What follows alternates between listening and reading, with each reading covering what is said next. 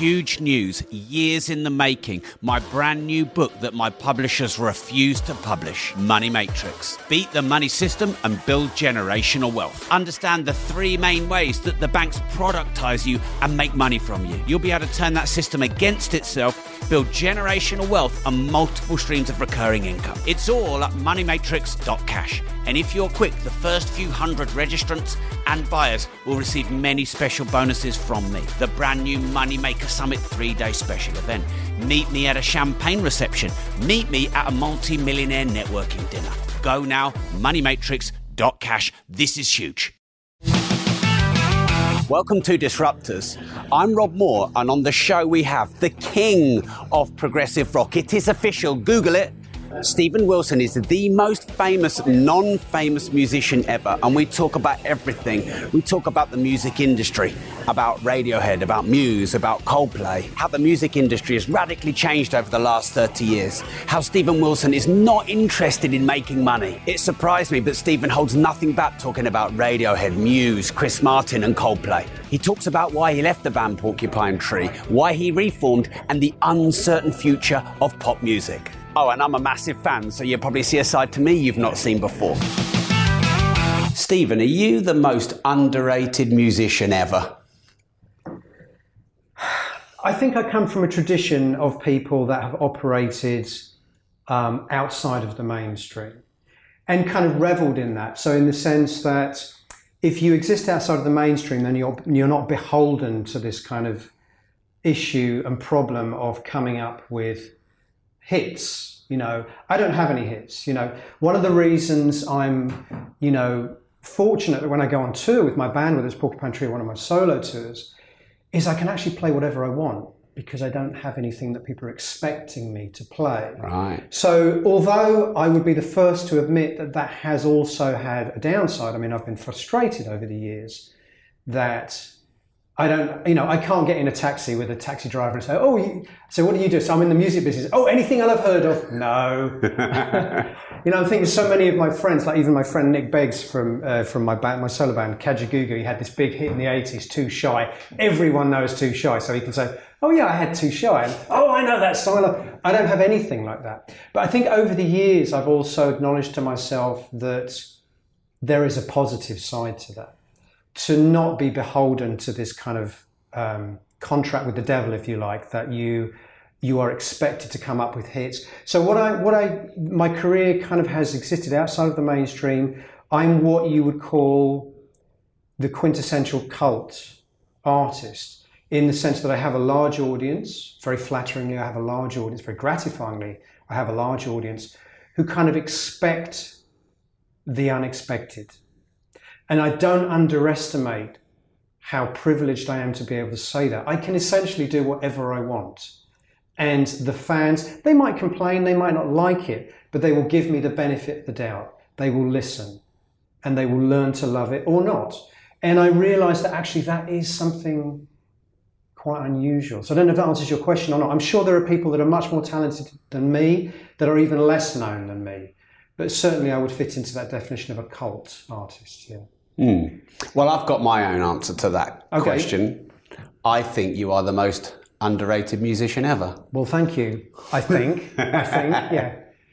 Is that? I mean, is that underrated? I mean, that's. Or, or maybe your talent's not known by enough people. Maybe that's a different way of saying it. Yeah, and obviously I've always felt that. You know, there's always been a part of me that's been frustrated that the music to me has never felt like it was particularly difficult or willfully obscure or willfully uncommercial. There's something about not all of my songs, but some of the songs are quite, I think they're quite accessible. Mm. And yet radio has never played them because they've decided, for whatever reason, I'm the guy that does prog rock or whatever it is, whatever their preconception is of me, it's excluded the possibility to get my songs played on the radio, to get on British TV or TV anywhere in the world. So I've kind of existed outside of, of the conventional, the traditional media exposure that you expect to get if you're an artist that has accessible music. I've never had the benefit of that, and that has been really frustrating. I mean, I'll be very honest with you. I have been very frustrated by that. Now, the reason I say that is, of course, that for some people it's almost a dirty word to say that you success, you aspire to be successful, and I do in a way. I fell in love, you know, when I was a kid, I fell in love with, you know, pop stars like Prince. Prince was my idol. I wanted to be Prince, you know, notwithstanding the fact I didn't have any, anywhere near his talent or charisma. But the idea, the magic of the pop star, the pop icon, I completely fell for that. I wanted to be a pop star, but I didn't want to be a pop star at any cost. I wanted to be a pop star with integrity, as Prince, you know, had integrity. So to come up, to come time and time again, to come up against that kind of brick wall of not being able to get on the radio, not being able to get on the TV, that I always thought lesser bands seemed to be able to negotiate that with relative ease. And I just, for whatever reason, never was able to get that kind of exposure. And again, I say that with the caveat that I think there is a, there is a plus side to that. I have my anonymity. Um, I can't imagine what it must be like to be someone that literally cannot go, cannot go out on the street without being recognized and hassled. I don't have that, you know, problem, if you like. But there is always that side of me that felt like the music should have reached more people than it has. And what and what is music? What is the what is the creative process if it's not that kind of wish to touch as many people as possible with what you do and to see yourself reflected back in the mirror of an audience. So in that sense, it has been a frustration too. Yeah. Well, hopefully we'll get into that a little later. Okay. So, um, I was having a little bit of a debate stroke argument with Harry over there. Right. Um, Harry's been helping us with the show for about seven years, and we're both big into music. And I basically said to him that Steven's the king of progressive rock, and Porcupine Tree are better than Radiohead. And I'm a big Radiohead fan. Me too. Um, so that's quite a thing. And Harry was like, nah.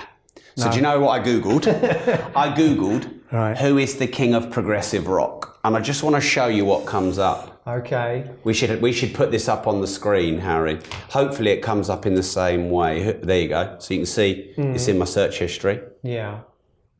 In Yeah. massive black letters, Yeah. guitarist Steven Wilson. Yeah. Yeah. How does that make you feel? Well, it's in some ways it's coming back to what we talked about before. It's obviously simultaneously incredibly flattering, but it's also it's a reductive kind of version of what I do. So I, you know, I don't know how familiar you are with my whole sprawling back catalogue, which is Big, ver- massive fan. Okay, just so so. I've done Yeah. everything from ambient music to electronic Opeth. pop music to extreme metal with mm-hmm. Opeth to, and obviously I have done a lot of progressive rock, and I've worked with a lot of other progressive artists.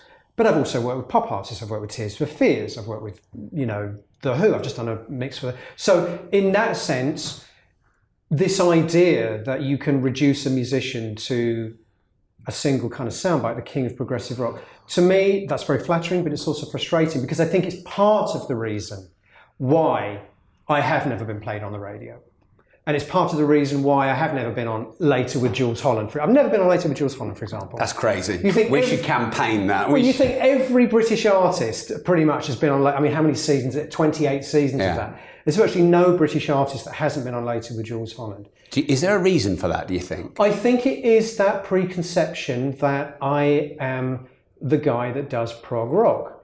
And prog rock is not something we cover in the mainstream. It is a it is a cult underground form of music, which is largely true because, of course, if you think about it, the, the tradition of progressive rock is all about the idea of the album.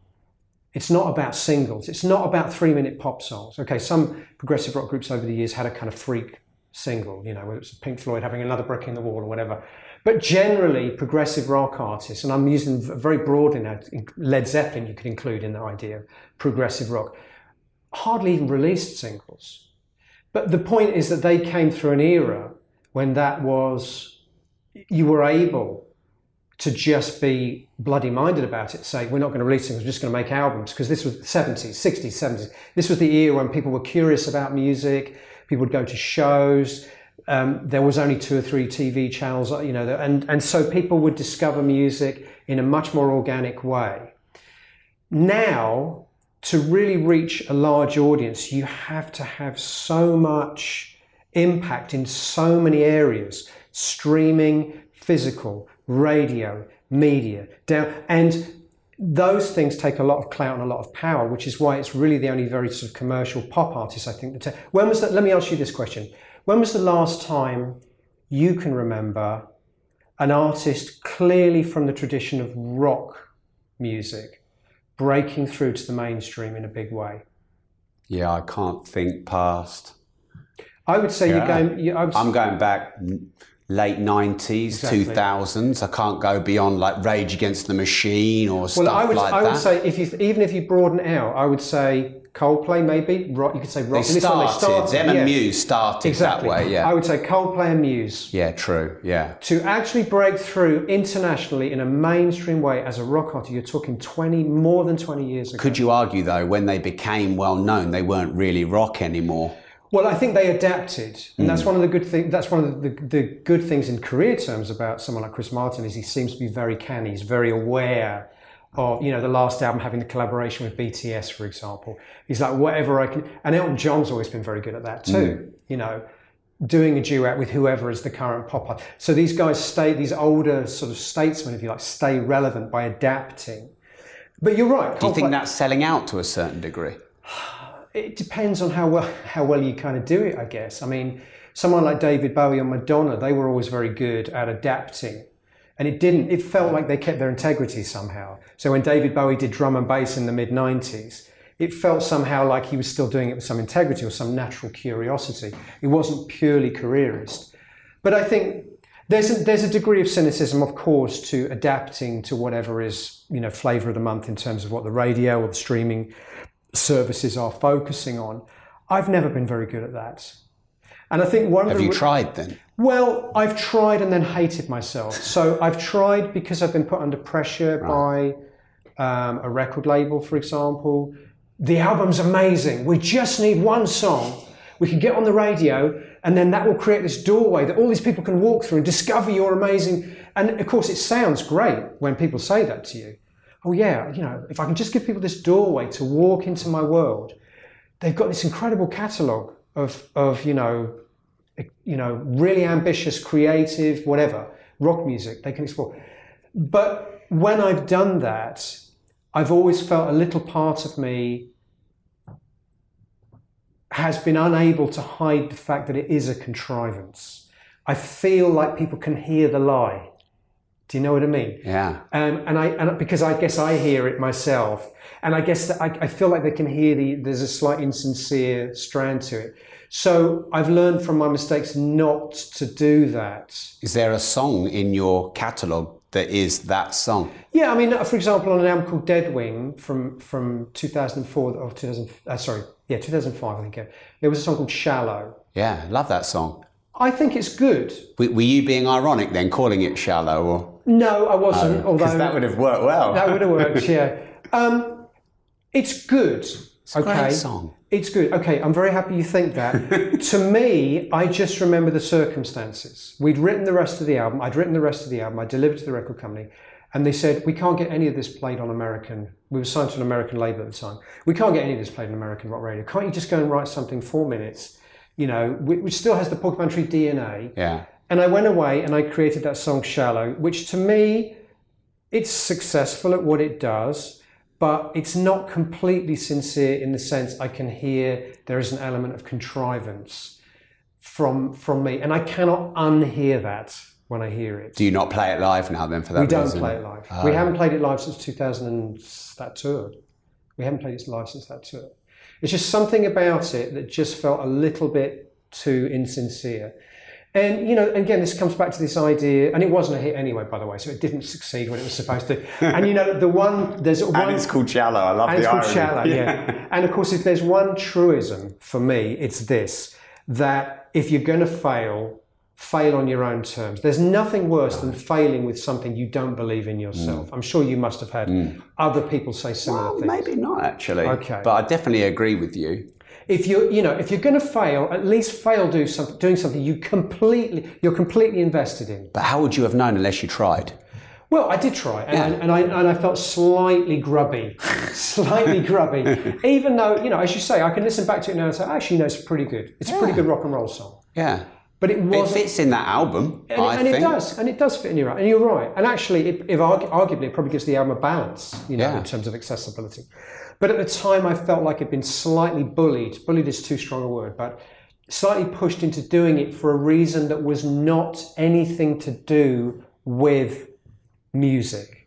It was to do with marketing, and that partly because I, I grew up completely obsessed with the magic of music. You know, I think this is one of the things. Just before we started recording, I was talking about this idea I have of the music industry. What people perceive to be the music industry is actually two very different industries. There is the music industry, and there is also the entertainment industry.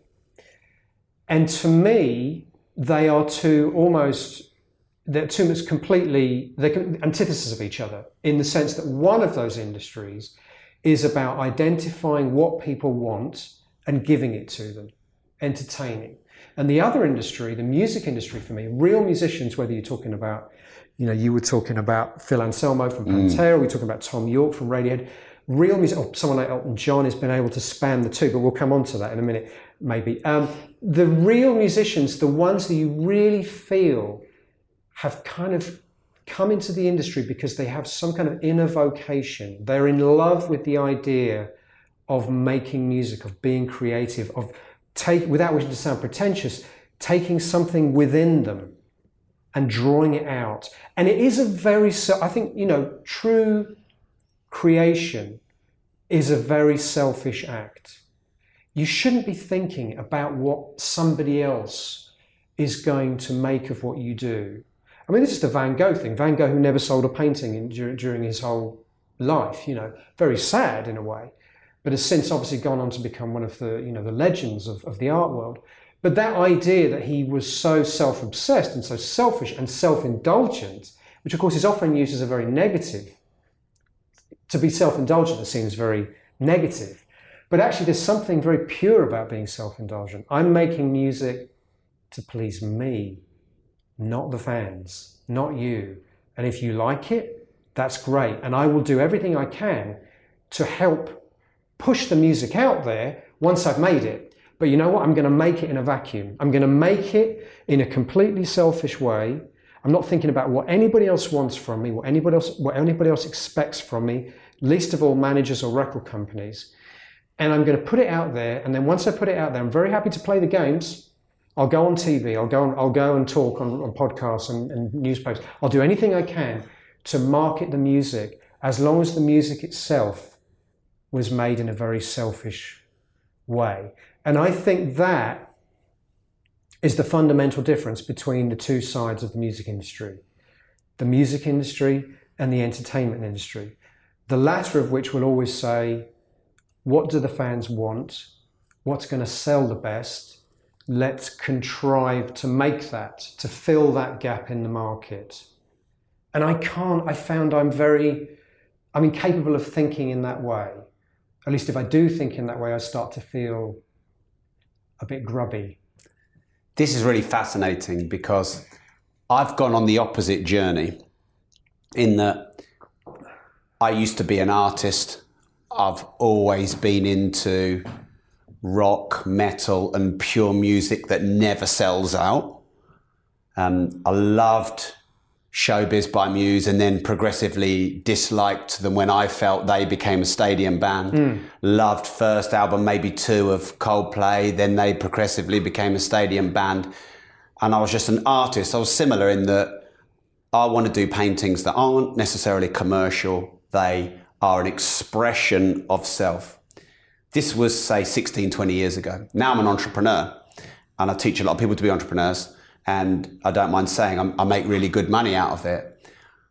And I think I've learned to accept the fact that for there to be value exchange, there's the producer and the consumer. So, is there an argument to challenge what you said by saying an artist whose art is selfish and it doesn't get seen or liked by anyone and it's not for anyone what is it? Is it not just a vacuum? And are we not here to please people, these people who buy our music? So the counter argument to that, you're absolutely right, of course you are, but the counter argument to that is actually if you create something in a very selfish way, if you take your own experiences and you channel them into your music, of course there are other people that will empathize with what you do. Of course there are. None of us are islands in that sense. We all have a kind of shared human consciousness. We all, we all understand you know what it's like what it's like to you know um, unrequited love loss regret you know nostalgia for childhood. Mm. all of these things which are all things i write about in my music for example are kind of universal themes. And if you work in the field of creating melodies which i do accessible melodies then it, of course again you're going to you're going you are going to find you have an audience. And as i say i've never been afraid to go out and promote my music on in the belief that actually what I do is quite accessible. But I think the point is that I don't come at the music from the point of view of what do people expect from me? What do people want from me? And part of the reason for that is that the artists I grew up admiring very much, and I'm sure you admire them too, were the Bowies, the Pink Floyds, the Led Zeppelins, the, the Beatles, the most successful pop group of all time.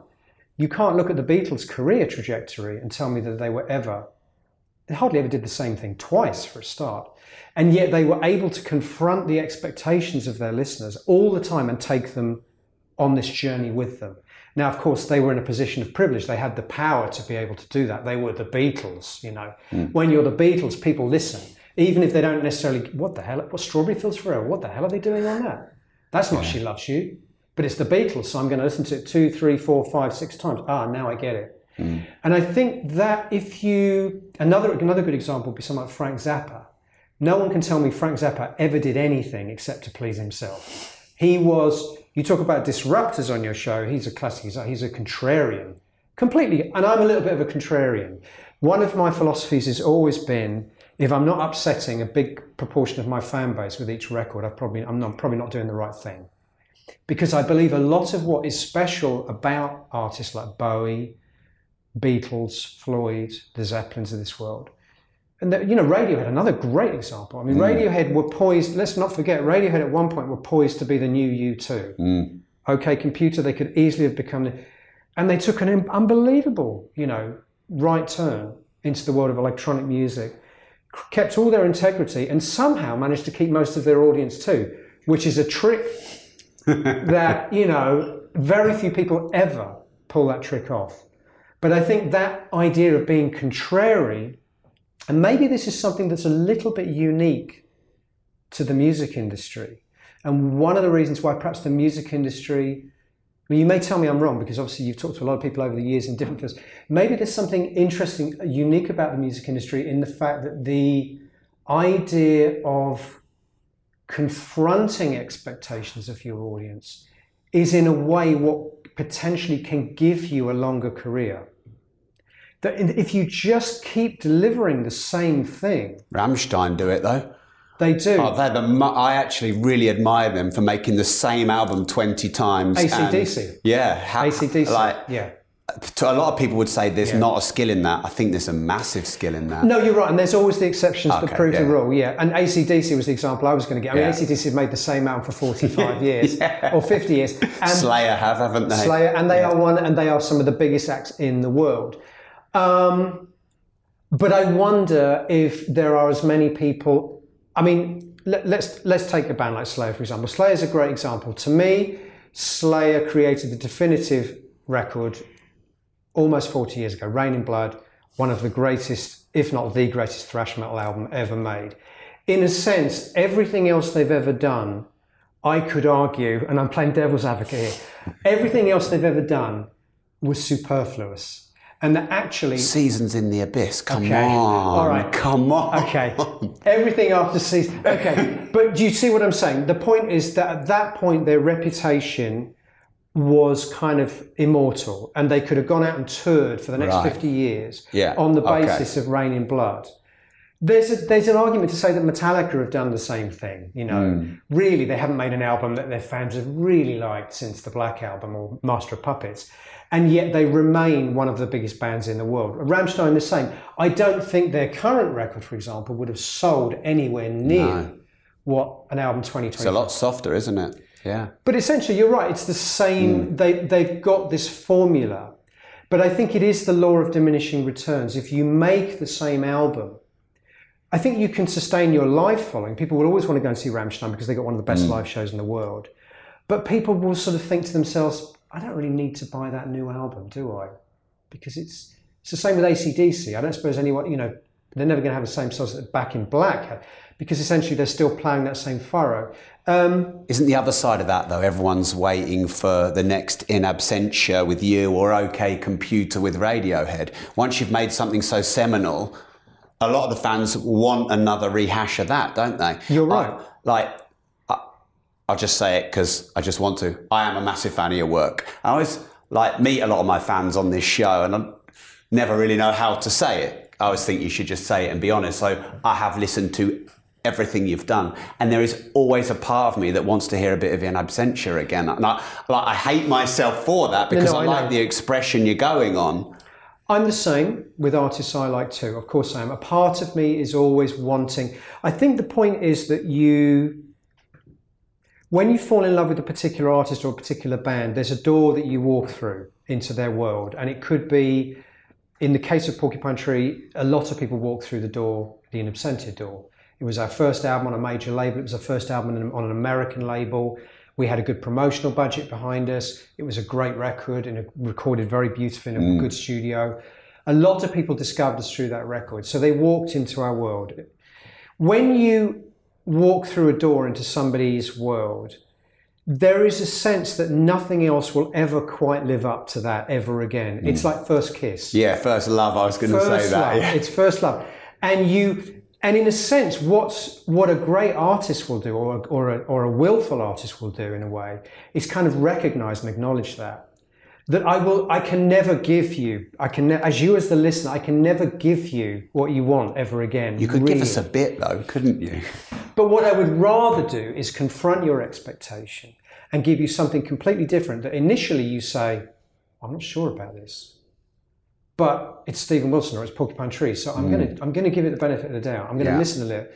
And you might not ever like it as much as in absentia, but you at least you might get something else out of it.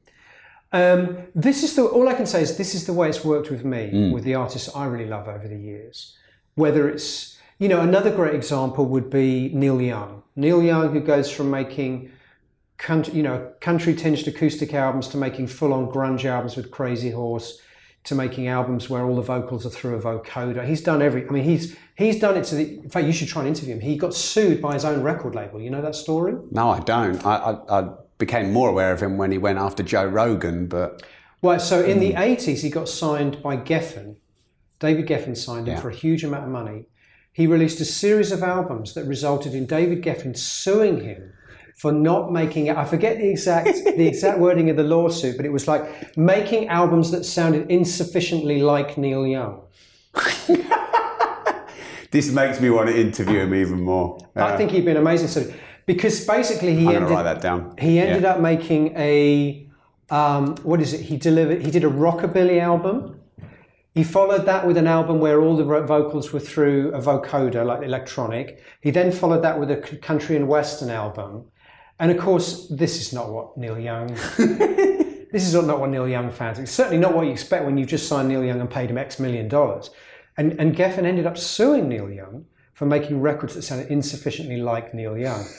There you go. That I mean, that's confrontational. Mm. And I've all. I Is guess, that not too much of a fuck you to your fan base, though?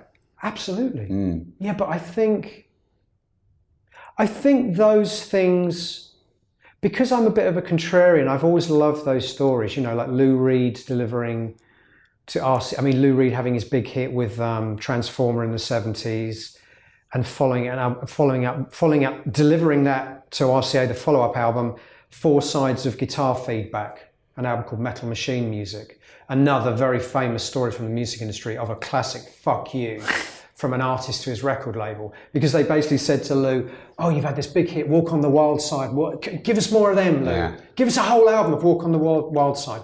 And of course, that's kind of what the fans might have wanted and expected too. But Lou, being contrary, famously so, delivered four albums of guitar feedback and said to RCA, "Right, fuck you, release that as my follow-up record." Did you hear the story of KLF when they were invited to play at the Brits and they got a heavy metal band and they played 3am Eternal through a death metal? I band? didn't know that. Yeah, their um, documentary just came out. I was a big fan of those when I was a yeah, kid. Like, Every time people expected him to do something, he went somewhere. Well, He went Bill- down fuck you lane. That was Bill Drummond, wasn't it? I, Yeah. know, I know the stories about them burning a million pounds Yeah. and and uh, yeah. I mean, but you know, the, the, I think that kind of pranksterism um, is is a is a part of it, obviously. But you know, and of course, there is a lot of a lot of a lot of that. You can look at it and you can say, well, you're just basically shooting yourself in the foot. You're you're destroying your own career. I like that. Even on yourself? yeah, I can A bit a bit of me likes that. A Be- bit, though. a bit of me likes that. I mean, listen, I love the fact. I mean, like you, I've done pretty well for myself in, in the business, and I'm very fortunate. And I don't underestimate how privileged, again, I am to be able to say that. I make a very good living from what I do by essentially being quite selfish. Um, and I don't know how I've kind of arrived at that point. I wonder if Thom Yorke asked himself the same question, you know, because they seem to be a band that have willfully kind of confronted expectations all the way along. But at a much lower level, I find myself in a similar position. I would um, just like to say at this point, not at a much lower level. Well, I mean, in terms of in terms of public awareness, Yeah. I mean, obviously everyone knows Radiohead.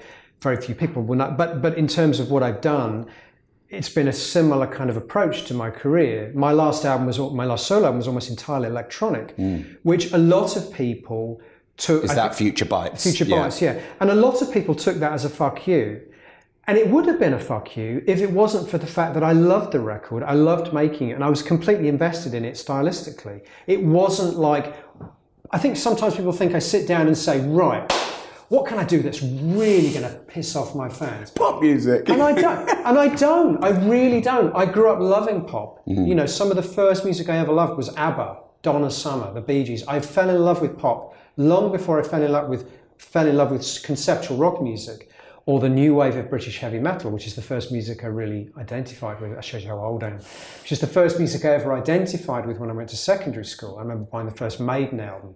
Saxon's Wheels of Steel. And I loved that music and I identified with it. But long before that, my parents had got me listening to pure pop.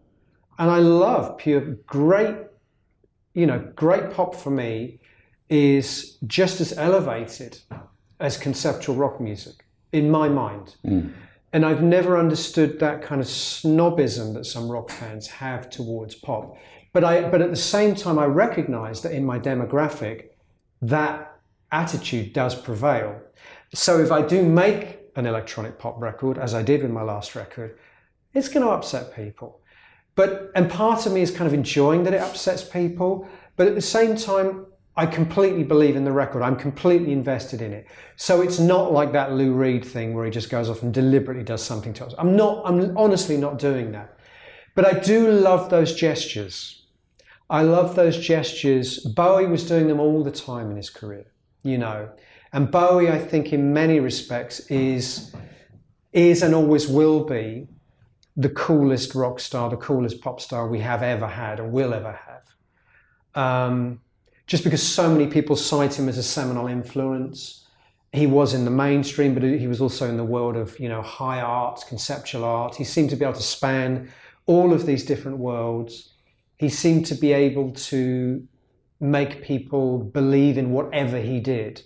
Um, that he was doing it with integrity because I think he was. I think he genuinely was a very curious soul and that and he had no kind of boundaries or snobbishness about doing a piece of pure pop or going off and doing a collaboration with William Burroughs or you know whoever or Andy Warhol or whoever and I think that is something that's always appealed to me so I've always kicked against this notion so this is a long way we're coming right, all circling good. right back It's fine. we're circling right back to this is why I kick against slightly this idea of uh, that I have this re- there's this reductive version of me the king of prog rock Yeah, I do. It's very flattering. Don't get me wrong, and I do do a lot of progressive rock. I do, but it doesn't. To, in my mind, it doesn't define me, and I will take great pleasure in upsetting anyone that thinks that I should just churn out more, for want of a better expression, progressive rock. Mm. Something you said before, which really excited me before we even went live, was this notion of music versus entertainment. Because I've not really ever thought of it like that, because I'm just a fan of music, I'm not in the industry. So I'm a voyeur rather mm. than the porn star, not actually in it. And so I have a probably less educated view than you and a non-musical view, but I also have a when I get fanny about something, I really I'm a proper mm. fan about it. So, Muse and Coldplay, two bands I really loved when they broke through. Showbiz, really great rock al- album. Like that was like how how I thought Radiohead would continue and didn't.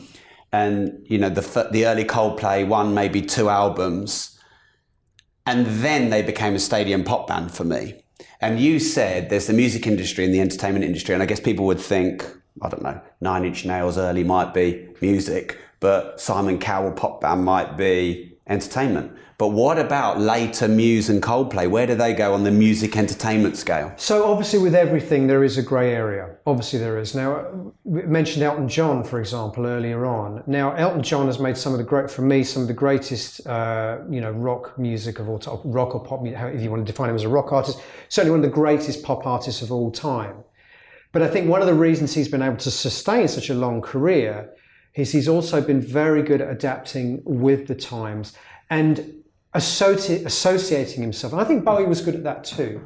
Madonna is a great example. Ed Sheeran Ma- does it a lot now, yeah, doesn't it? Yeah. Absolutely. And I think they're very good at identifying who to surround themselves with at any given moment in time. So there's an element of that certainly in the career of Elton, certainly in the career of Madonna. Madonna was very good at identifying who was the current big pop producer, who was at the cutting edge of making pop records at any given time. Um, and then bringing them in to be the production team on a new record. Mm. Bjork did a bit of that too, you know. Michael so, Jackson, I think, did a lot of that. Yeah. yeah. So the, these people, I think, are very canny in the sense that they recognise that they're always the same, but if they change the scenery but around Muse and Coldplay aren't the same. I no. mean, the drumming is dun dun dun. So no, Coldplay music. So I think I, I've never met the guy, so I can't say, but I think Chris Martin is an example of someone who really loves to be at the center of um, the universe. He is in love. I mean, you only have to look at his choice of, you know, ex-wife. You know, he, he married a Hollywood superstar. I think he's in love with the idea of being a star, being a celebrity, being an icon. And I get that. You know, again, I grew up with Prince and he was my idol and he was, there was none more sort of cool than Prince and, and you know, in the public eye than Prince at the time. I do get that. And I think he allows that to, because the last album with the collaborations with BTS and all those things, it, to me, it felt very cynical and a very cynical attempt to regain some ground in terms of being a, at the very peak of the pop industry. Whereas I feel Thom Yorke couldn't give a shit and there was a time, remember, when Coldplay and Radiohead were kind of a similar kind of in terms of coolness, and mm. you know they weren't dissimilar musically even, but clearly they had very different um, aspirations at the end of the day. And I think you can hear that in the music. But then, if, but then even the previous Coldplay album, I think what was it called? Every Everyday Everyday Life. Yeah, that was his attempt, I think, to make something that would be seen as his great artistic statement Unfortunately, even that sounded a bit contrived, like that was why he was doing it. And I think there's a pro, he seems to be now stuck in this kind of, and again, I've never met the guy and I'm, I'm, this is all supposition. And I have a lot of respect for him, by the way. I think he's got an incredible, written some amazing songs. But there seems to be this constant pull in his, in his mind. Does he want to be seen as this great artiste, Thom Yorke, or does he want to be Ed Sheeran? And I don't think you can it's a hard thing to pull off to be both. And I, I think I can probably count on fingers of one hand the people that have pulled that off. Mm. Elton might be one of the few. Um, and even then, I don't think anyone would argue that Elton has produced the quality of work that he did in the first 10 years of his career. That, even he, I'm sure, would admit that was his, you know, his imperial phase.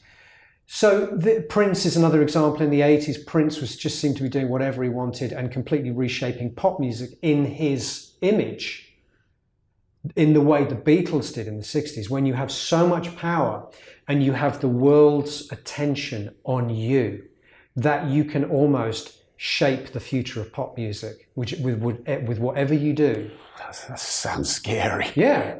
I would say Beatles in the 60s, Bowie in the 70s, Elton John maybe to an extent. They're so they're so u- ubiquitous. They're so power- they have so much attention on them. Prince in the 80s that they're able to actually influence the future of pop.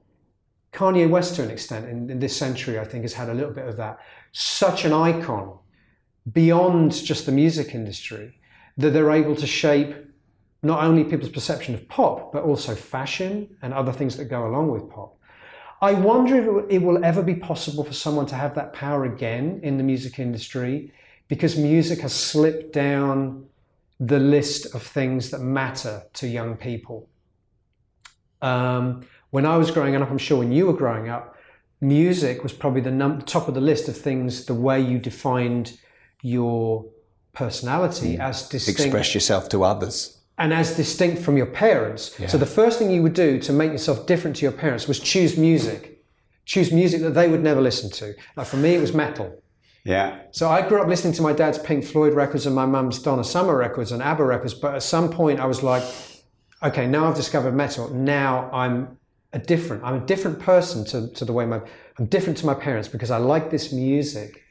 And for years, for 50 years, I think that was the number one way whether it was hip hop or, you know, electronic music or metal, extreme metal music or whatever it was, northern soul, whatever it was, it was the number one way that kids because when I went to high school, it was the it was all the specials, it was madness, it was the two tone thing. That was what kids were really into, and parents didn't get that, you know. So I don't know if that's true anymore. I think pop music is now something that's part of the landscape of, of growing up, but it's not the number one thing. It's more likely to be something to do with social media. And because of that, I think no one is really paying as, enough attention to what pop musicians are doing to really care if they're confronting their expectations or moving music forward. So, music in that sense has become more about what's familiar not what might have been unfamiliar when the Beatles released Strawberry Fields, or when Bowie came out with Ziggy, or when Prince came out with Sign of the Times. And that obviously makes me a bit sad because I grew up believing in the power of music to, to be able to do that, to change the way people thought about the world, whether it's through lyrics or music or the way music was presented.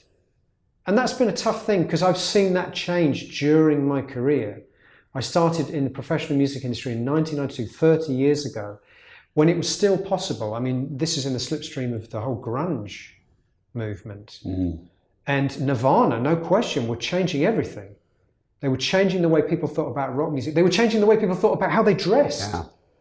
Movies were being made, you know, that were influenced by slacker or grunge, that aesthetic. And that's the last time I really think rock music had that power. Uh, I can't think of any time since then where rock, maybe when Oasis were at their peak, it had that kind of cultural impact. But then, even then, only really in the UK, not internationally. So, one of my questions was how has the music industry changed in the 30 years you've been in? So, maybe we'll tap into that later. We've got one thing that's outstanding in what we've been talking about and then I'll move on to question two. Wow. Seriously? yeah. wouldn't, it wouldn't be the first time. I did say we could get yeah, into this. Yeah, yeah. So I'm only joking. Yeah. Um, I used to think that bands that sold out, i.e., became mainstream stadium bands, as a hardcore, maybe slightly one of those snobby music fans, I will admit that. I used to think that was selling out. And then when I became an entrepreneur and helped a lot of other people do that, and I now have this, which I believe is a piece of art, a podcast is a piece of art, I am acutely aware of what my audience also wants or need. And I have to be acutely aware of what will work on social media. Sometimes I can do a little bit of a fuck you to social media by like, I don't care if this goes viral or not. I'm just doing this because I want to. But if we don't get out there, I don't see this art as the true expression of its art because it's not being seen.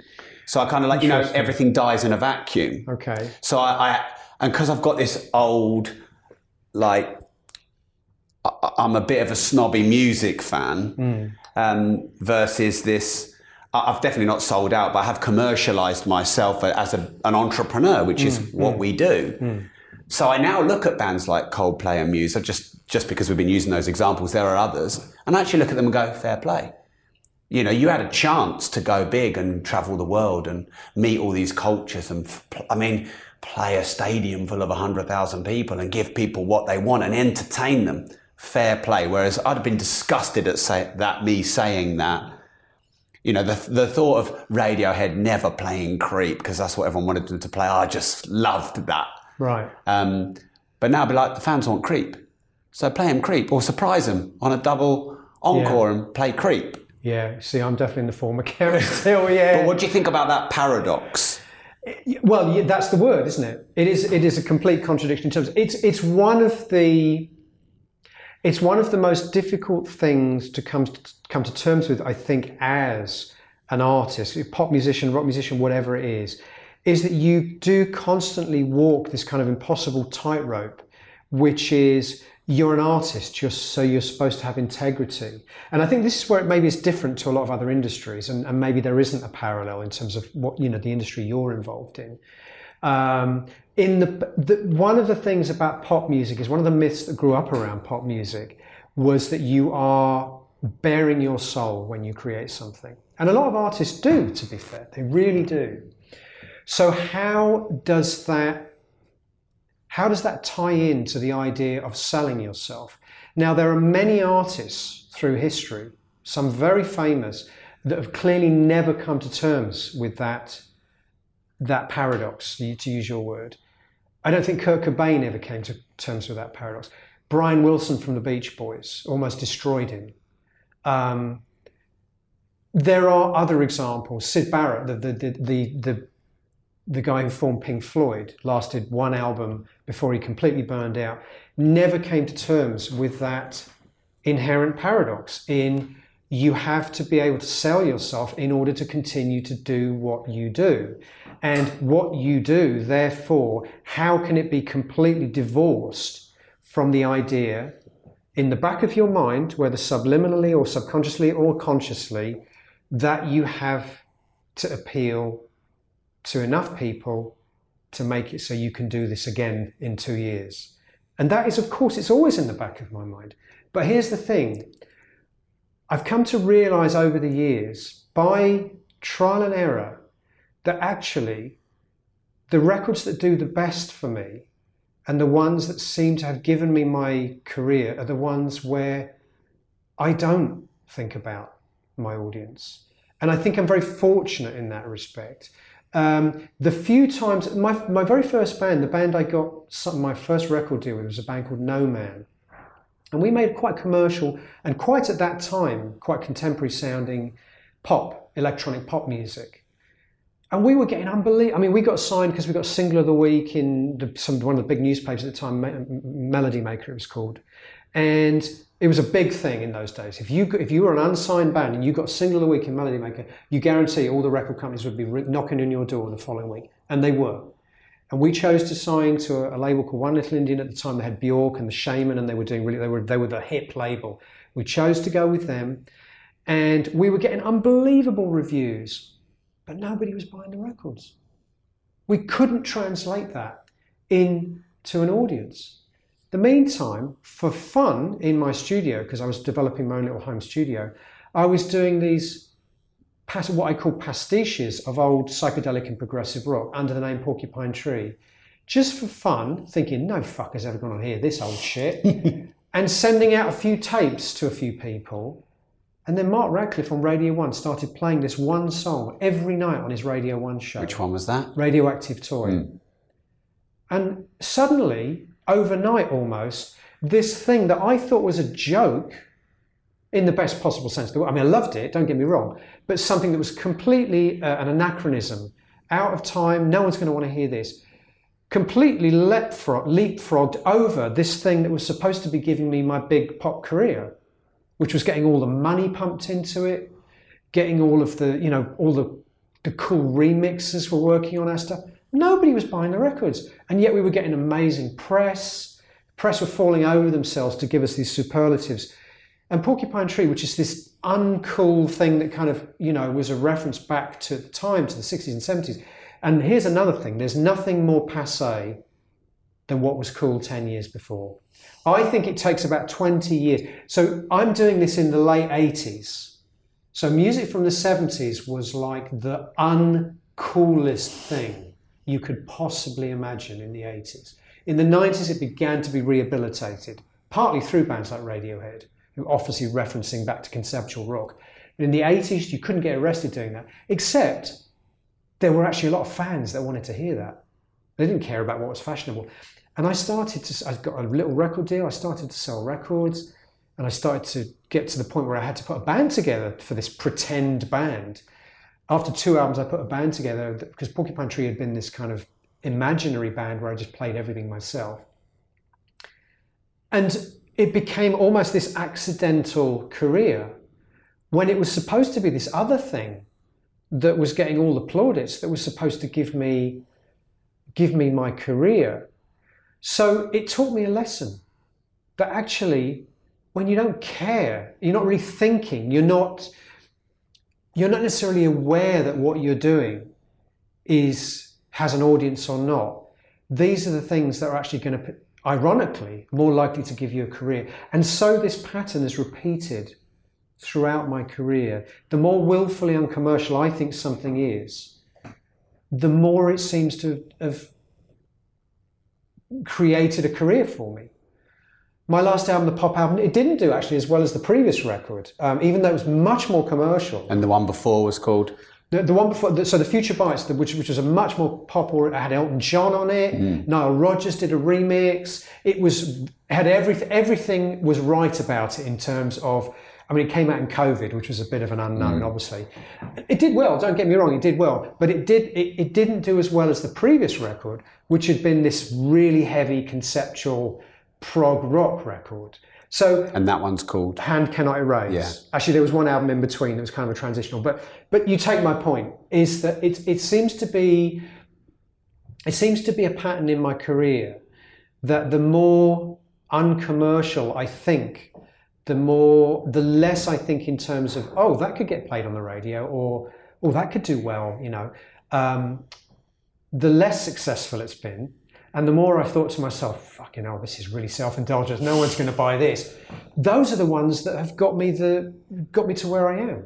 And it goes right back to those early days when Porcupine Tree was just this little self-indulgent bedroom product project project that was something I did in my spare time from the band that was supposed to give, be giving me the big pop career. Fascinating. It taught me a lesson. Yeah. So while I completely recognize that f- for most people it might work completely the other way, it's always seemed to be the other way for me. Mm. Mm. And I guess I should, you know, and part of me is obviously very grateful for that. Yeah. So has writing progressive music cost you millions of album sales and millions of pounds? Yeah, probably. Probably it has, yeah. But then I say that with the caveat that I don't think I would, I may not have been very good at doing anything else. So, you know, again, I have made some more commercial, I've made more pop orientated records because I love pop too. They haven't tended to be the ones that have done well. So I have to probably acknowledge to myself that perhaps I'm not as good at doing that as I am at doing the, the, the more progressive, the more what I what I prefer to call the more conceptual mm. rock music. I seem to be better at doing that perhaps or let's just say this I think I stand out more yeah. when I do that. It's not that I'm bad at doing the more direct pop oriented or electronic music, but perhaps I'm competing in a much larger field there where it's harder for me to stand out. I stand out when I do progressive rock. I seem to be very good at it, um, apparently. So, um, has it cost me millions of sales of? Yes, because that kind of music has always had a problem in its relationship with the mainstream, partly because it is about the the idea of the album as a continuum, as a musical journey, as something you expect your listener to sit down and listen to from beginning to end without interruption. Dark Side of the Moon being the, the poster child for that idea. 45 minute piece of music. How do you sell quote unquote progressive music in three minutes? And of course, the, the music business has always been, and no, no Could time. it not be progressive to figure that out? Well, Is that a double paradox? you're, yeah, yeah. I mean, I love, you're, you, sorry, go on answer that. I one love that idea. I love Yeah. that idea that perhaps well, and perhaps there are people that have, you know, because if you if you think of songs like Paranoid Android by Thom Yorke, he thinks one of his greatest achievements, I think, is getting a five-minute song on the radio. amazing, Yeah. yeah, Parano- Bohemian Rhapsody. Mm. Bohemian Rhapsody is one of the most ridiculously avant-garde, experimental, ambitious pieces of pop music to ever get to number one in the charts. Not only did it get to number one, it got to number one for like a million weeks, and it's now one of the best selling. You know, so of course it is possible. Mm. Is it still possible now in 2022? I would love to be proved wrong, but I don't think so. Mm. Because I just I think the indus- the the attention of people like us it's so fractalized now. About you know again look, coming back to this point that everyone was looking what are Queen going to do next? What are Radiohead going to do next? What are the Beatles going to do next? People just don't think like that anymore. And maybe they do with some, maybe they do with some urban artists, but they certainly don't with rock artists. There isn't that allegiance. Oh, there is, but the fan base is, is you know smaller and smaller in terms of that kind of allegiance to a particular artist. So, in terms of broad, in broader terms, the way the media and the mainstream look at bands now, they're no longer interested in oh, what are they going to do next. And part of the reason, uh, another part of the reason for that is just the proliferation of content now. And I use the word content advisedly because that's the word most of the industry uses now. We no longer make music; we create content for, which is a horrible and ugly idea. I bet you hate that. It I hate it. Of course I do. But I also have to acknowledge that it's, that it's largely true.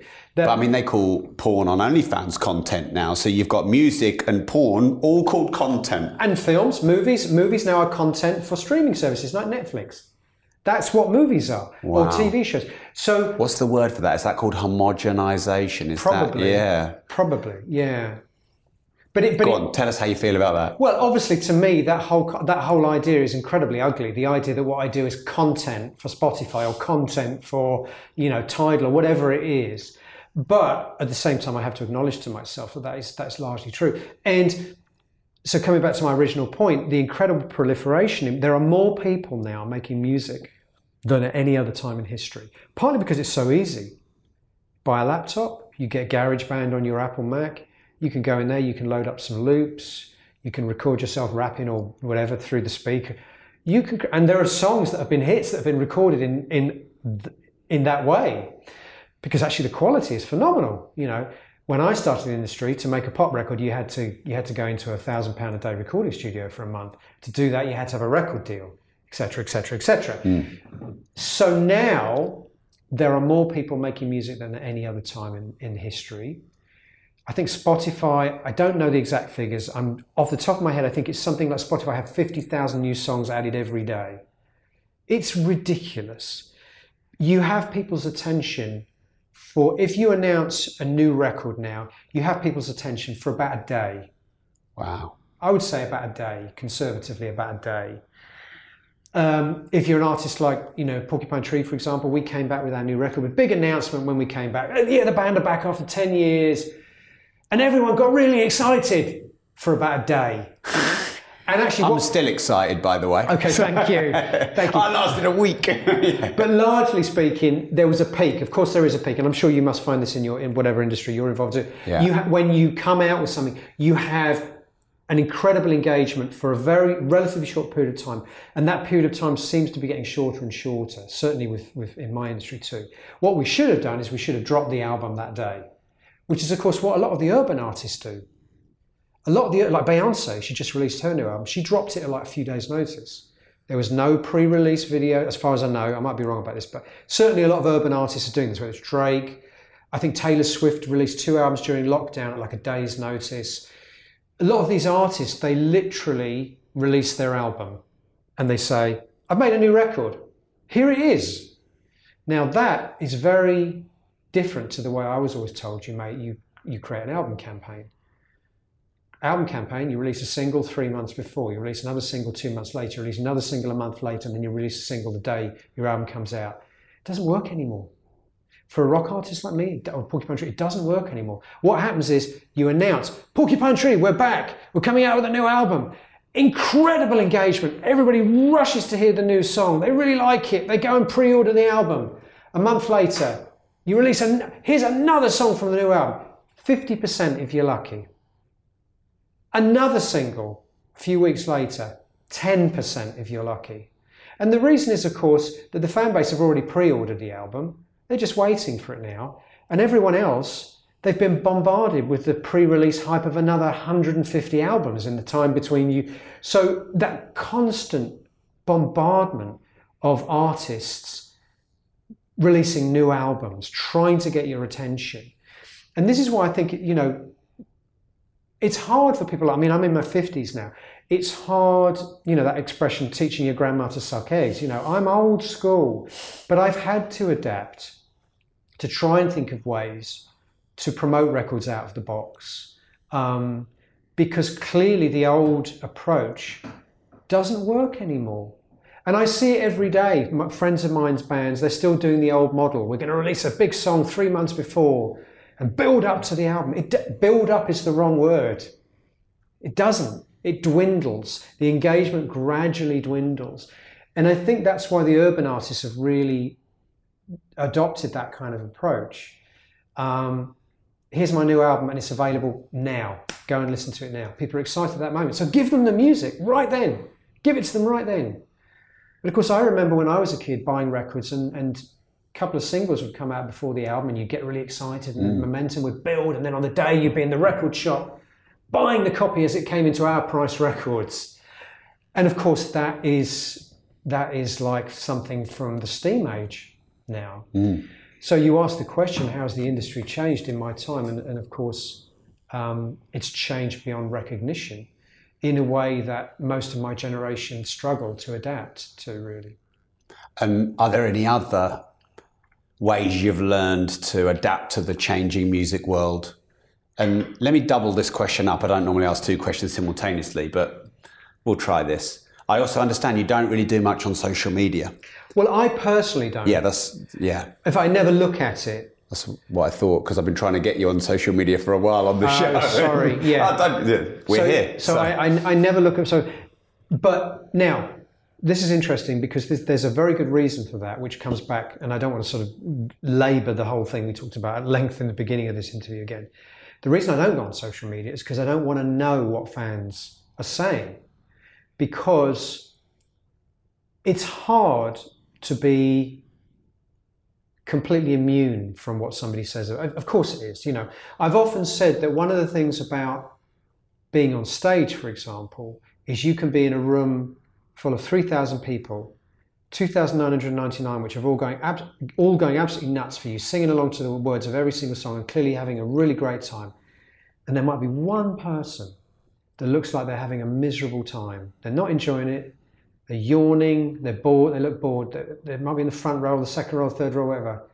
The whole show at that point, in my mind, becomes just for that fucking person. you are.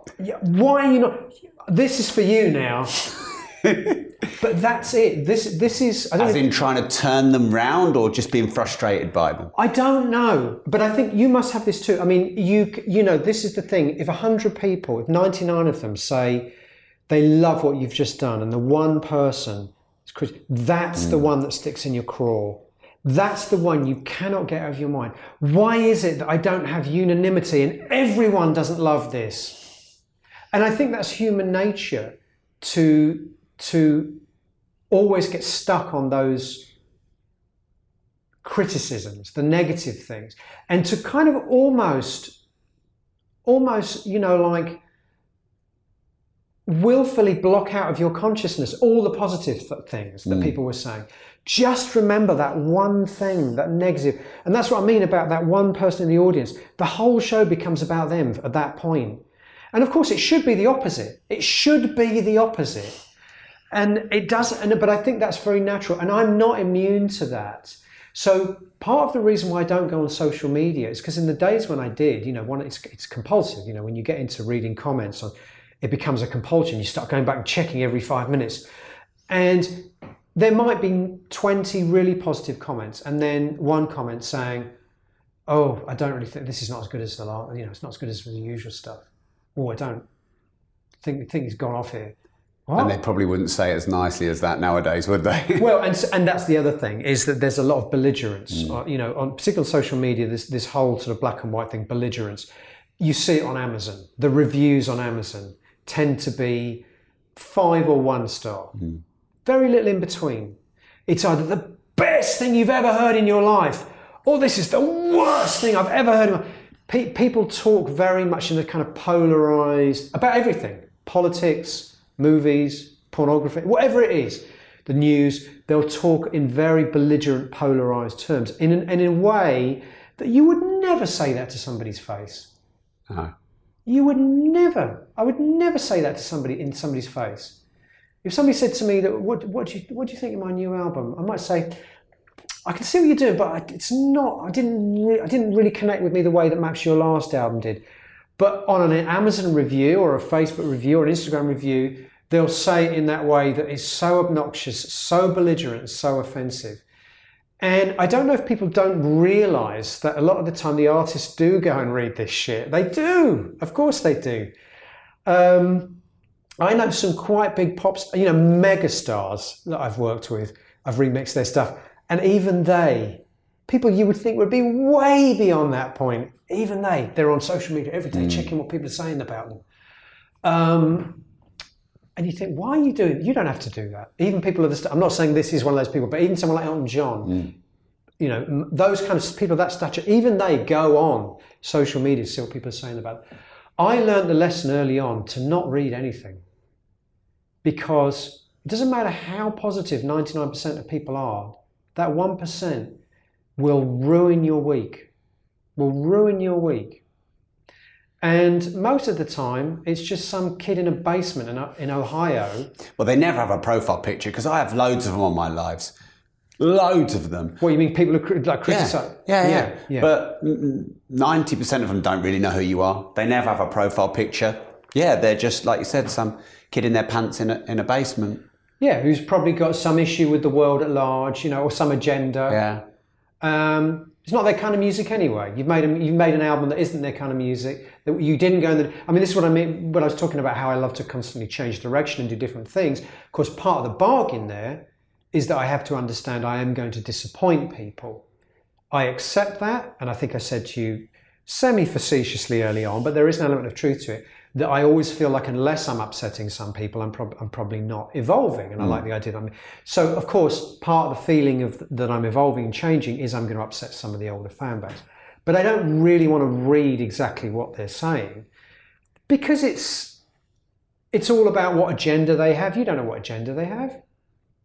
What Oh. pain they're in. Yeah, exactly. I've just made an electronic pop record. They might be one of those fans who came from the death metal tradition to my music, which sounds like you might be one. Of, you know, that's kind of Mm. More you, the metal more, more come from that direction. yeah. Yeah. Can I tell you how I found Porcupine Tree? I've been do. gagging to do this. Yeah, I want to know what you think. Go on then. I googled bands like Radiohead. Oh wow. Okay. well, I, I, I, I, can, I'll, I'll be double honest. I was both excited and scared to tell you that. well, I love that. You know, I'm a massive. I mean, as you can tell, Thom Yorke will be one of the people I would look to look up to in terms of the way, and Jonny Greenwood, the way they've conducted their career. We've been trying to get them on the show. I'm hoping to make that happen. Yeah. Yeah. Yeah, I mean, I think it'd be fascinating. But I to either or both of them, yeah. Um, How does that make you feel that a lot of people's entry into Porcupine Tree might have been Radiohead? amazing, amazing. I, I'm, I'm, you know, You're not a bit pissed off that they're sort Well- of gone beyond prog and you're because you said you were frustrated I'm. I'm, fr- I don't, but I don't blame that for that, them for that. I, hmm. I, I do, I do have a frustration that perhaps Radiohead got away with a lot of stuff that Porcupine Tree and, and, and myself and my solo career don't seem to have got away with. You But mean I- like Amnesiac? well, I love Amnesiac. I love um, Pyramid Song. I think is one of my my favorite radio. What a song! You know, they get away with ex- extra. But I think Sorry, could you explain what get away means? Because I, I don't know so. I by that. think so. Here's the thing. I think Radiohead get away with essentially making very obviously conceptual rock music, using a lot of what you might call progressive rock tropes, clever tri- time signatures, um, you know, weighty lyrics about the human condition. I'm saying it in a slightly sarcastic way, but of course I love all that, and I do that too. You know, um, weighty lyrics about the human condition, things that the, the the mainstream media traditionally sometimes you know have found to be worthy of taking the piss out of, not embracing. But Radiohead seem to have got away with it in a sense that they have been completely embraced. When I rationalize it to myself, I say to myself, okay, what's the difference? The difference is that Radiohead came from the tradition of alternative music. They came through the same era as Britpop. They were seen as part of a scene that came from alternative culture. Whereas I was very obvious right from the beginning about my roots. I love Pink Floyd. I love Yes. I love King Crimson. I love all this old uncool. I loved all this uncool music. Radiohead were much cannier than me about that. They they never said. They still don't admit, as far as I know. Um, you know, and of course that's a simplification. They've obviously got many more influences, but then so have I. So I understand in a way why um, they got away, if you like, with wearing their, their kind of conceptual roots when I didn't, when we didn't. Also, they never. I had me, I have a, I had a metal aspect. Porcupine Tree have a metal aspect in, in our music. Um, metal is always something the mainstream media again always have a slightly distant relationship with you know. Um, so i understand there are reasons for it but i don't hold it against them. I think they're one of my favorite. I think you know i love everything about the way they've conducted their career. Yes i'm fucking jealous. Because I, for example the way jonny greenwood has transitioned into movie soundtracks i'd love you know i'd love to have his life and his career and I've never managed to transition into to movies, even though people have called my music over the years cinematic. It's one of the words that gets used more mm. than any other. And I've never had the opportunity to do So, yes, I'm frustrated and I'm very jealous. But at the same time, I hold no grudge against them. I think they are one of the greats. So, mm. yes, I'm very. If you found. If, That's how I found Porcupine yeah, Tree. so I'm very, and I and I hope I hope you're you're not alone in the way that you mm. you know that's a great doorway to work walk through. and I found Opeth through Porcupine Tree. Yeah. So I mean, I, I don't know how people can live not knowing about Blackwater Park, Yeah, amazing record. like or Porcupine Tree. I say this to Harry all the time. Like I keep trying to get Harry into Porcupine Tree, and the only thing he likes Porcupine Tree, but he's not yet in love with them. And the reason he isn't is because he hasn't given them yet enough listens. Because I said to Harry, normally you know, you want to listen to music, so you go to familiar when you want to listen to music. But some bands like Porcupine Tree, like definitely like Blackwater Park from Opeth, you need 10 listens. And I was writing a book. It was paradoxically, it was called Multiple Streams of Property Income. And I just somehow, um, what's your 12 minute masterpiece song called?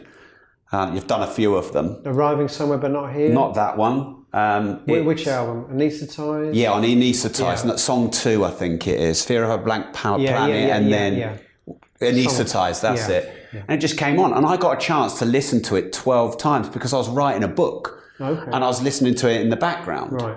And some music, you have to listen to it twelve times to appreciate it. What do you think about that? I think you're absolutely right. I haven't really asked the question. I've just gone. Bleh. No, no. Know, well, you have you've you've raised you've raised the you've thrown it up into the air, yeah, as a as a thought, and I would I would totally agree with your thought. I think that the music, and th- this again circles back to the conversation we were having about, uh, you know, what role does music play now in in 2022? Do people engage with music in the way that you engage with music? And I think the answer is no. So Whereas in 1973, somebody might have gone and bought Dark Side of the Moon and gone home and listened to it 20 times before it clicked. somebody might have bought OK Computer in 1996 and gone home and listened to it 20 times. You before it need to. You need Yeah. to. I don't think people do that anymore. Harry, you need to do that. Well, maybe, I don't know, maybe, but I think I it, keep nagging him. but I think it's also, you know, listen, no, it does, music doesn't, not everything appeals to everyone. Obviously, it doesn't. Um, but I think it's also, there's also an element of it depends, you know, again, I've used this metaphor of walking through the right door. Sometimes I'm very ambivalent about a band until I hear a certain song. And then it's like, ah, yeah. I get it. Mm. And then I go back and I rediscover the back catalogue and I'm like, Mm. Okay. There's loads of gems that come out. Now Yeah. I get it. Now I, I, I buy into what they're trying to do here. I've had that so many times. I mean, I was quite late on to the, you know, to getting into Radiohead. Um, but then when I heard things like Pyra- Pyramid Song and, and Paranoid Android, I'm like, oh, okay. Hmm. There's something really extraordinary going on here. I better go back and, and listen. And of course, then it all fell into place. Did you review In Rainbows? I did for Rolling yeah, Stone. I tried to find it. Yeah. I was fascinated to ask because I, I love that yeah, me album. too. I gave it five out of five. Um, oh wow, yeah. Naturally. So yeah, I just wanted to ask you what your review of that album was because you reviewed it and I couldn't I- find it. It's funny because most of the thrust of that re- of that review, and we're going back to 2009 now, are we? 2010? So it's 10 years, 12 years ago now. Hmm. Most of the thrust of that review was a lot of the stuff we're talking about that we should treasure. Whatever we think about Radiohead, we should treasure. Whether you like this album or you don't, whether you like the fact that they have gone off on this kind of weird trajectory when they could have become the new U2 or whatever we should treasure them for that because this is what real artists and real creative forces do. They reinvent themselves, they, they confront the expectations of their audience, but they, t- they win over a lot of those people because people believe somehow in this notion of integrity. They feel the integrity coming through the music. I always feel that with everything those guys do in a way that I don't perhaps feel it whatever Chris Martin does. Bless him. And again, I think Chris Martin is an incredibly talented guy and I've written some amazing songs. But there's something about way the way he conducts his career. I never completely believe it. I always believe it with Ray. And this is exactly what I wrote in that review. Hmm. I said, this album hasn't clicked with me completely. I've only listened to but I'm going to give it five out of five because I feel the integrity and I believe in what they're doing. Hmm. And I, I love the fact that this band exists and they're doing this right at the center of the mainstream. We need more people to be doing that. Now, what's happened in the 12 years since, of course, is that less and less artists are able to do that hmm. and sustain any kind of profile in the, in the in the mainstream. To the point, going back to our earlier discussion about name the last time a rock band really broke through to the mainstream. It's incredibly tough now because of the proliferation of music. People listen to a song once, and if it doesn't click yeah, the straight away. Doesn't matter. There's 50 other songs that have just been uploaded to Spotify the same day. Um, so it tends to be the more banal, the more immediate. A lot of pop music to me sounds like, and I hear this because a lot of my, my stepchildren sing these songs. A lot of pop music to me sounds like glorified playground chants. They're not even melodies, they're just playground chants that become memes. They become things that the kids chant to each other. And that's why I think very few of the songs I'm using, I'm using inverted, the songs of today will prevail in the same way that perhaps the songs from the 70s or even the 80s, 60s prevail, because they, are, they haven't really got melodies. That's why ABBA will prevail forever. Mm. The Beatles will prevail forever. I wonder if a lot of these songs from now will prevail because a lot of them just seem to be. It's it's that sort of just hooking somebody in with that kind of playground chant thing, and that's the way it seems to be to, to get people to engage from that very first listen. And that's a trick that I clearly don't have, but I don't know if I want to have because Yeah. coming back to your point that I think it takes takes a few listens. Yeah. Sounds like m- maybe there's an opportunity for some disruption somewhere then. Is it at points like this? Because culturally we, we need some disruption.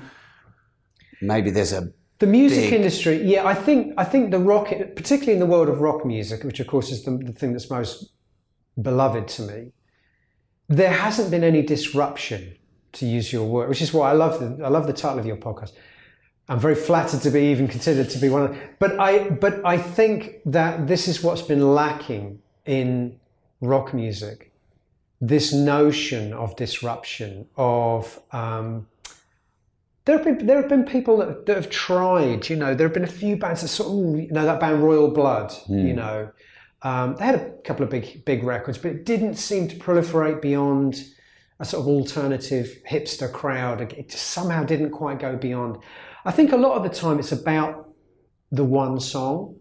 The one song can just explode. The the smells like Teen Spirit. You know, a song like that. Mm. That song changed rock music. Mm.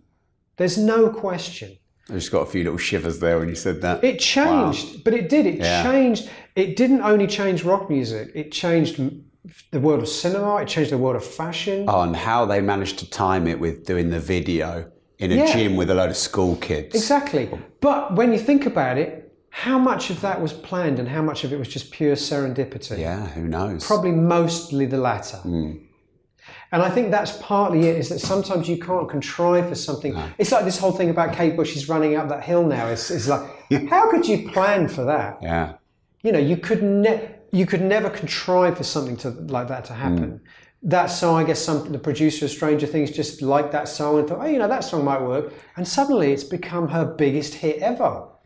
And those things, I think, are almost, it's almost chaos theory. Mm. You can't you can't plan for something like that to happen. There's no way Nirvana could have planned. And of course, Kurt Cobain reacted very badly to, to that degree of, of, you know, being thrust into the, the very center, not just of the music industry, but of the whole cultural world, fashion mm. world and everything. Influ- you know, the whole grunge aesthetic influencing fashion and movies and literature. And that, but, but it was really that one song. That one song kicked in the doors and changed everything. Um, and it could it could be that that one song is just around the corner. who knows mm. it's not going to be by me that's for sure i'm too old and miserable now but but it, i think it is it, you know t- p- the pop industry tends to be about it still is about young it's about younger people generally speaking if you want something to really um, to really sort of engage and explode culturally has to come from the younger generation, I think. Mm. And why maybe, do you think that is? I think, generally speaking, I think the younger demographic still drives. Well, I say that. I think that has changed. That's another thing that's changed. Because, for example, in terms of physical product now, so actually selling CDs and records, it's pretty much only the older generation that still buy records. But the stream, the world of streaming is very much, you know, driven by um, a younger demographic, um, which is why urban music is so dominant now. Mm. Because that is what. Here's another question for you. I was, oh. I was. Sorry, I'm turning the questions again. You. Sorry. When was the last time you were walking in the street or driving in your car, and you pulled up alongside another car, and you heard something other than hip hop music coming out of the window of that car, or something other than urban music coming in. Because yeah. I can't think of the last time I heard rock music, pop music. I used to hear it all the time when I was a kid, you know, or, or in my 20s, 30s. Nirvana would be blaring out, mm. Metallica mm. would be blaring out, Pink Floyd, Led Zeppelin, Black Sabbath. Now, it doesn't matter who they are. Could be a young white kid, could be a middle aged Jewish guy, doesn't matter who it is, guarantee it'll be hip hop music coming out. I like hip hop music, don't get me wrong, but why all pervasive now? So dominant. Mm. What's the answer to my question, by the way? Have you heard someone? No, I was the guy in Lamborghini and Ferrari playing heavy metal, trying to rebel against that. When was the last time you, you pulled up alongside someone else playing heavy metal out of their car window? I, I don't even think I ever have. it's amazing. I mean, I used to, I used to occasionally, you know, it would be Metallica usually, or yeah, Nirvana, or Guns, yeah. or Guns yes. N' Roses. Yeah. I can't think of the and, and so it doesn't matter. You know, there used to be this thing where um, there would be different musical tribes. Um, and I'm not saying you could look at somebody and kind of guess what musical tribe they, they were in, but there was definitely an element of that. Now, I don't think it depends. It doesn't matter what your cultural background is. Yeah. More often than not, you pull up against alongside the car, you're walking by. It's always hip hop. So urban music has become so dominant, I think, in the twentieth in the twenty first century. So far, so far, perhaps in a way that that I mean, maybe you know, maybe 60, 70 years ago, um, people were complaining that rock music had done away with big band music. I used to hear Glenn Miller coming out of. now it's all this newfound psychedelic rock music. I don't know. Maybe it's just getting older. Do you think we've become two middle-aged men who we used to look at 30 years ago and Well, go, sadly, we have. You know, even though we probably, I mean, I used to say, you know, I used to look at my dad and say, I'll never become my dad. You know, there's no, I could, of course I have. of course I've become my, you know, I listen to what my stepchildren listen to and it's like, that just sounds like banal, you know, it's like a computer wrote that song, which is no different to my dad saying all that time ago, that's not proper music. They should learn to play their instruments. It's exactly the same. Yeah. It's exactly, the, we all ultimately become our parents, don't we? Right. We have got 14 minutes until we hit your extended deadline. Is that gonna Not the deadline, but the extended Is that going to work for you? I told you I talked a lot. Yeah, uh, that's all good. Well, what we do is we do a quick fire round. Okay. Um, and we normally finish out on this. Okay. I'm going to try and sneak a few of my longer ones in there. So if you do about a 15 second answer on each one, Okay. then we're going to get them all in. okay, I'll try. All right, great. Are musicians paid fairly? 15 seconds to answer that. Seriously? Well, it wasn't. It was one of my long ones, but we'd be here for a week. I'm not going anywhere, Steven. I've got, I've got no plans. I, I can't answer. I can't answer. it. Um, it's a very, very difficult question to. It's not a simple answer to, a question to answer. There's obviously no doubt that music has been devalued by by streaming and, and by the internet. Um, but the genie is out of the bottle. You can't put him back in now. People expect music to be available for free. There are other ways to monetize music touring, merchandise. If you have a fan base, um, you can now using sites like Bandcamp, you can go direct to your fan base and maximize your income. Of course, we're not paid fairly through things like streaming services. Of course not. Um, that that must be obvious to anyone. Yeah. Would you rather have one million cash in hand or one million more fans? Oh, fans, absolutely every time. I couldn't give a shit about money. Could not give a shit about money. And I say that from the very privileged position where I've, I've made enough to not have to worry about money. But to me, now, I would rather make a thousand new fans than have a million pounds. Do we have true freedom of speech today? Uh, I think it depends who you are. I'm at a low enough profile that I can pretty much say what I want and get away with it. But I see some people that are much more higher profile that, that, that are victims of cancel culture. So I don't think you can you you can't be you can't be Elton John and say what you want, but you can be Steven Wilson and say what you want. So be careful what you wish for in terms of profile, I guess, in that sense. What's your favourite song that you've ever written, either solo or in your bands? Oh, crikey! I, it's really it's really hard to get it down to just one. Uh, there are. F- that sounds arrogant, doesn't it? It sounds like oh, I've written so many amazing songs. um, every song I've ever written, I have reservations with, obviously, but but there are three or four that I'm really, really, really proud of. Um, I'm going to be very, very obnoxious and facetious now and say that my favourite songs are always the ones I'm working on at any given time. I'm working on my next solo record now, and I'm incredibly proud right now of the songs I'm about to release next year.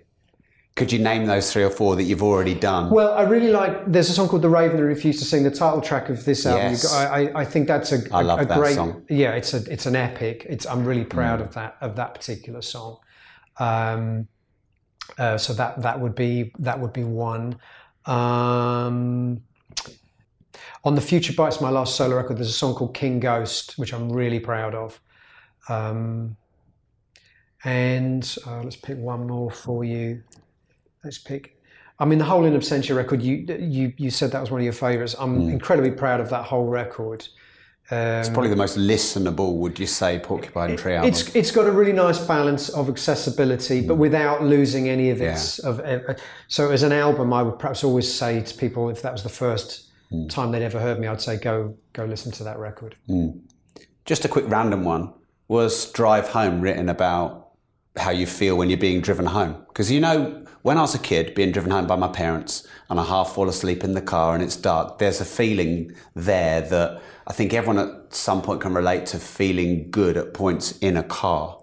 I just randomly wanted to I ask think, that. I think interesting because you, pick up on something that's a very specific sort of um, feeling you had, you, you kind of associate with childhood. I think I tap into a lot of that in my songs. Nostalgia for childhood comes up time and time. The, the, the image of a train comes up in my songs so many times. And I know why. It's because I grew up near to a train station. And when I was going to sleep late at night, I would often hear this kind of hissing sound of trains coming in. And I associate it with childhood and that kind of feeling of just drifting off to sleep, which is kind of, in a way, it mm. feels like what you're talking about with the driving home. You're kind of dozing off to sleep. You feel very kind of warm and Comfortable and safe. and yeah, exactly, cocooned in a way. Mm. And I and I associate the sound of trains with a very similar feeling. So I think my answer to your question is I think that's in there, but almost subconsciously, it's in all my songs. The actual song itself was based on a on a kind of ghost story that a friend of mine developed. But yeah, I mean I'm, that feeling absolutely is in there. Yeah. Mm. What's the biggest risk you've ever taken?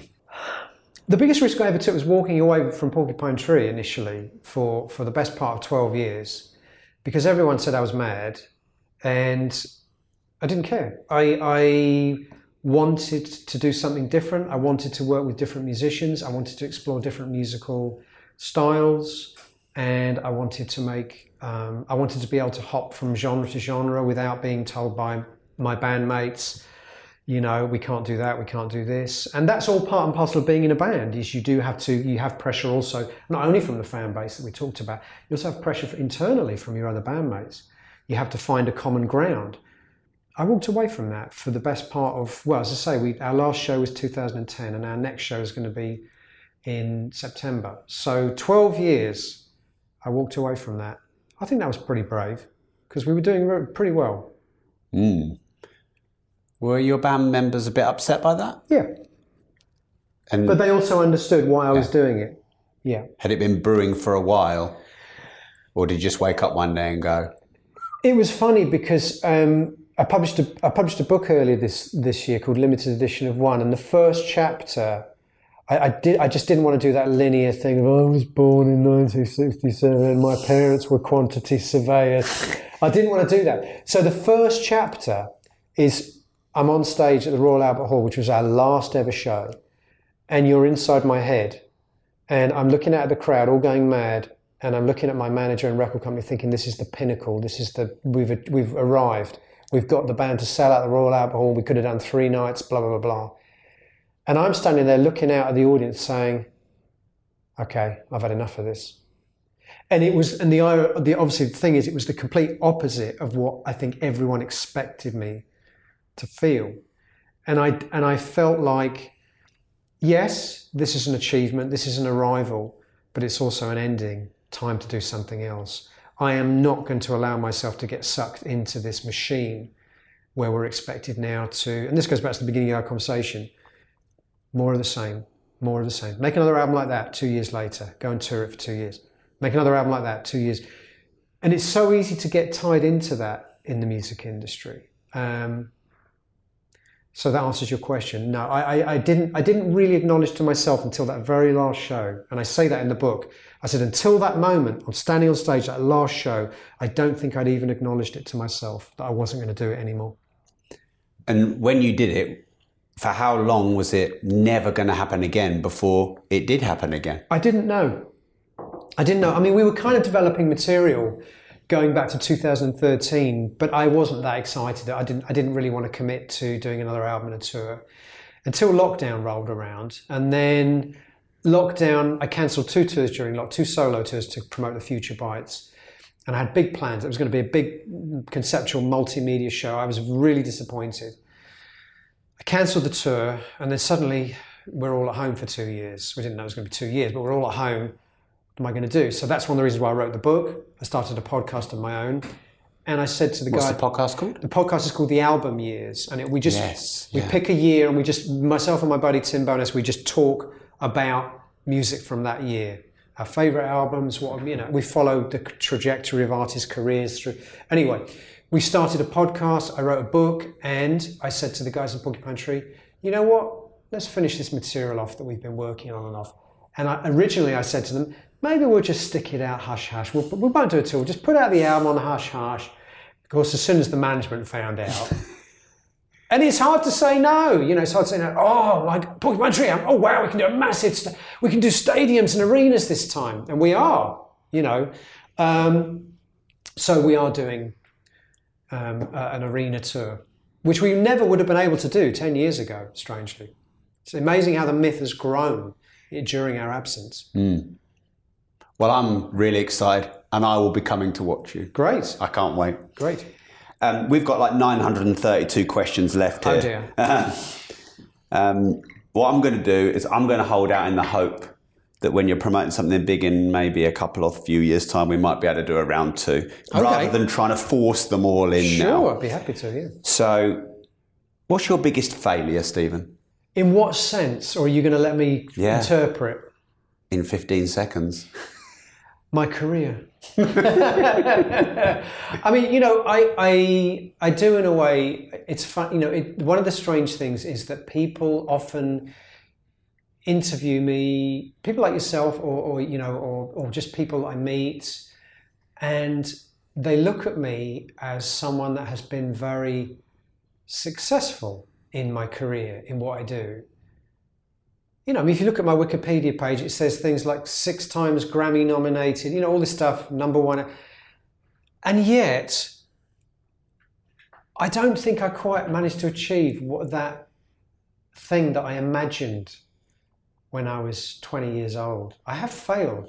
I have failed to become Prince. um, which of course, which of course was inevitable. I don't mean that literally, you know, but I, I have, I have, I, in a sense, my career has been a noble failure. But of course, it's more complicated than that. But it, it it's not what I imagined. But I'm quite pleased in the way things have worked out anyway, if that makes sense. Do you have a biggest regret? If I could have gone back to the beginning of my career and just been a little bit more careful about how I might have um, presented myself early on and avoided the kind of um, what we talked about the pitfalls of being pigeonholed as a prog rock artist, been a bit more uh, canny about it, um, then maybe it would have presented less obstacles in the sense of getting the music across um, to a mainstream audience. I was very, very clear early on. You know, I said I love all these terminally unhit bands. I love, love them. You know, and I was very honest in a way that Thom Yorke and Jonny Greenwood were very canny. They never admitted to liking those bands. Um, probably they had a very good, uh, you know, team of people advising them don't say you like Pink Floyd. I was like, oh, I love Pink Floyd, you know, um, which in 1989, 1990 was not a cool thing to say you liked, Right. you know. So maybe that that, but I'm pretty pragmatic about my career. I I, I think things happen for a. Re- my wife is very much of the belief that everything happens for a reason. I think everything has happened for a reason, and it's all worked out in the end for me. So regret's possibly the wrong word. I understand previously you've said that you sacrificed family for music, and now you have a family. So has has that changed?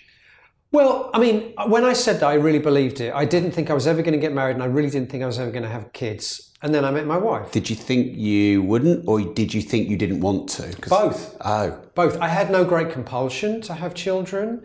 Um, so I thought, and I was, you know, I was, I think when I said that, I was already in my early 40s. I really believed that. I thought the, the, the ship had sailed, you know, in terms of that, that life for myself. And obviously, I'm known as someone that's very prolific. And I always say to people, well, one of the reasons I've made so many records is because I have no family commitments. And, and the truth is that now I have a family, I do have less time. I do, I have slowed down a bit. I'm being a little bit more um, selective in what I release, what I choose to release. It's an album every two or three years rather than three a year now. So that is a change. Yeah. Hmm. This show is called Disruptors. It used to have the word disruptive in it before we changed it. What does the word disruptive mean to you? Well, I, I mean, I, this is why I was very flattered, to be honest. I, I interpreted that as someone that seeks to challenge the prescribed ways you are supposed to go about having a career in a, in a particular field. And looking at your list of guests that you've had in the past, I would say that's true of all of them. So um, I would love to think of myself as being in that tradition, certainly, yeah. Disruptive in the sense to, to um, perhaps change people's perception about how you can go about having a career in a particular profession. I've done everything wrong. You have to understand, I have done on paper, I have done everything wrong. From the style of music I chose to make, from the way I walked away from a, success, a potentially just about to be huge successful band at their peak, to changing musical direction just when the fans thought they had me figured out. I've done everything wrong. And yet I've actually made a pretty good living. So I don't know how that happens, but that, that to me is, is, is a disruptive element, I suppose. I just want to say I think your music's fucking amazing. Thank you very much. and this has been probably one of the highlights of me in doing nearly a thousand episodes no of this way. show. Well, I'm sure you say Absolute- that to all your guests. Harry, do I say that to all my guests? You do not. Okay. No, I do not say that. So I just want to say a massive thank you. Well, thank you very much. I enjoyed it. Yeah, we could have talked a lot more, I know, but um, like you say, I'm happy to do a follow up here.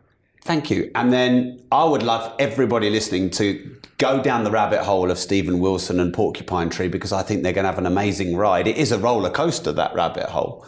But where should people start? Whether it's a live gig you've got coming up, or whether they should follow, or an album they should start with, or all three. Let's do all three.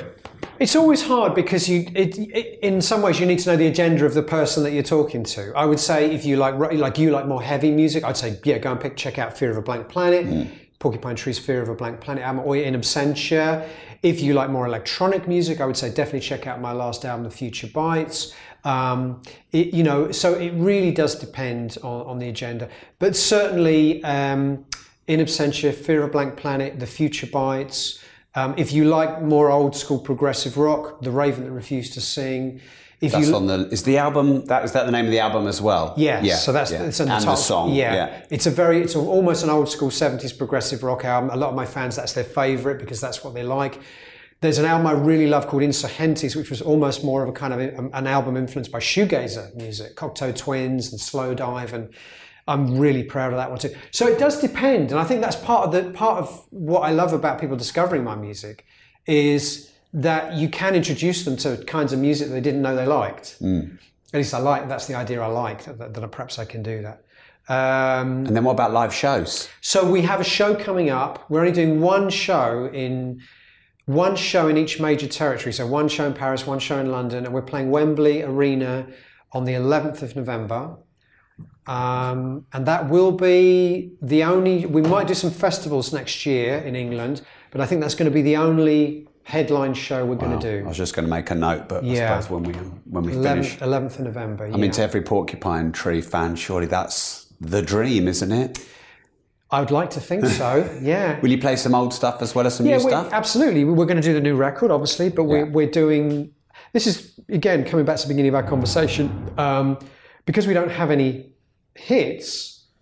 We kind of at liberty to sort of cherry pick things that we want to play. I mean, obviously, we know there are songs that so, like we are going to play Anaesthetize, for example. Yes. There are certain songs we know that are fan favourites. Trains we're going to do.